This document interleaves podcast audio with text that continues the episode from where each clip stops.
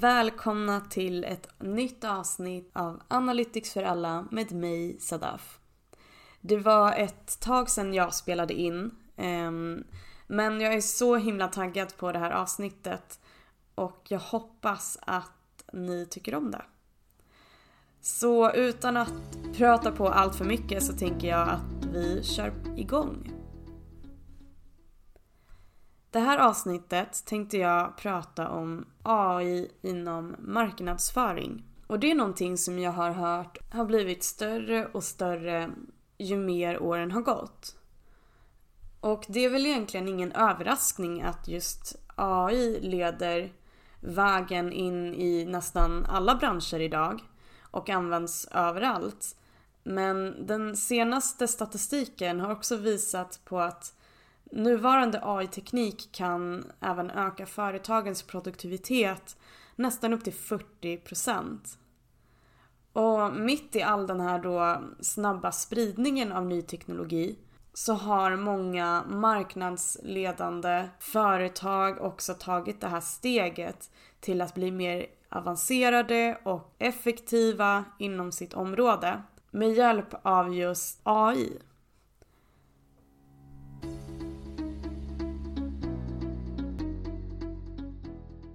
Så marknadsföring med AI ehm, är nu ett av de mest utvecklade ämnena inom dagens digitala era. Men då kommer ju den här stora frågan i så fall. Vad är AI-marknadsföring egentligen? AI-marknadsföring är en metod för att utnyttja intelligensteknologier för att samla in data. Det kan vara kundinsikter, ehm, förutse kundernas nästa steg och fatta automatiserade beslut som kan påverka marknadsföringsinsatser. Och AI kan faktiskt öka avkastningen för investeringar av marknadsföring. Och med AI kan marknadsförare förstå sina kunders beteenden på djupet och känna till deras handlingar och indikationer. Därför kan de också rikta rätt strategi till rätt person på ett tidsbesparande och effektivt sätt.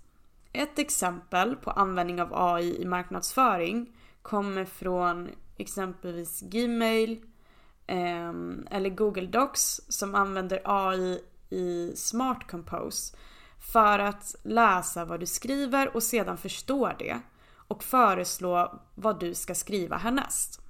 Just effekten av AI i digital marknadsföring är enorm idag.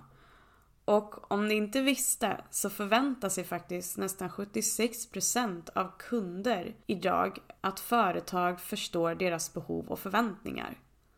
Så AI-marknadsföring gör det möjligt för marknadsförare att knäcka den här enorma mängden av marknadsföringsdataanalyser från exempelvis sociala medier, e-postmeddelanden och webben på ett relativt snabbt sätt. Och det är just därför också som AI har blivit en så stor del i marknadsföringen för många företag.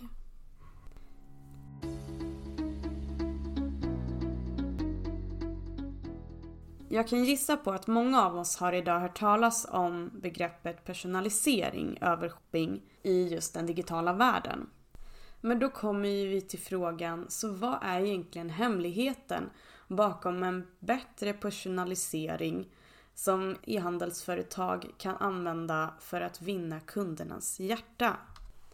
Svaret på den här frågan är just AI.